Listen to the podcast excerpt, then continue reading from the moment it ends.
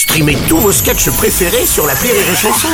Des milliers de sketchs en streaming, sans limite, gratuitement, gratuitement sur les nombreuses radios digitales Rire et Chanson.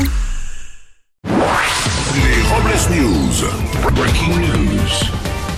Bonjour, vous êtes sur les chansons, je suis Bruno Robles, rédacteur en chef des Robles News et du journal République, le quotidien préféré des plombiers. Bonjour, je suis Aurélie Philippon et j'ai deux types d'amis. Il y a ceux qui me tirent vers le haut et mes préférés, ceux qui me tirent vers le bas.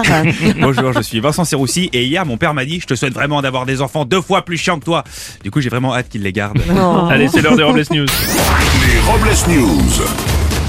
L'info du jour, c'est encore un Premier ministre anglais. Suivant la démission de Liz Truss après seulement 44 jours de mandat, c'est l'ancien ministre des Finances, Richie Sunak, qui a été nommé Premier ministre.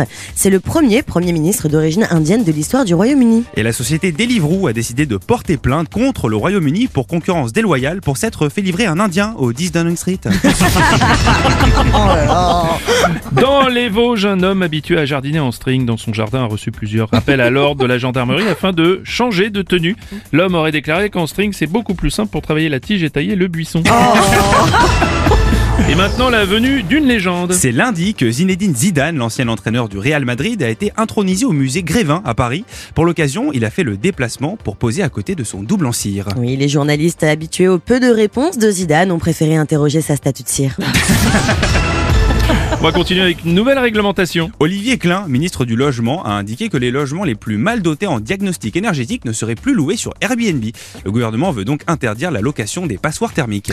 Et dans un second temps, pour pousser la réforme un petit peu plus loin, le gouvernement compte interdire aussi les tire-bouchons atomiques. Une information erronée. Le journal Sud-Ouest a publié une correction sur un de ses articles. Il fallait lire Bordeaux, deux points, un nouveau bar à cookies cartonne au pays des cannelés et non pas un bar à coke cartonne au pays des camés. Ce qui a entraîné évidemment la déception de certains consommateurs.